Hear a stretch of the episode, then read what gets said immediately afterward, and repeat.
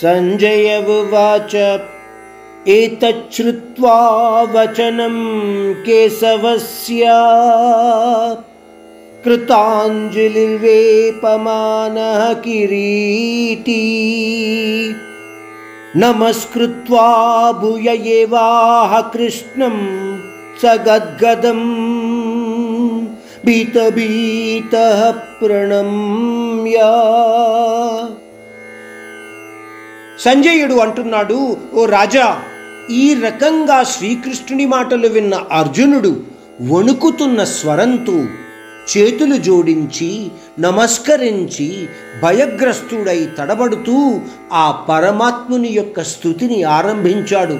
అంటే ఆ పరమాత్ముని పొగడము మొదలుపెట్టాడు.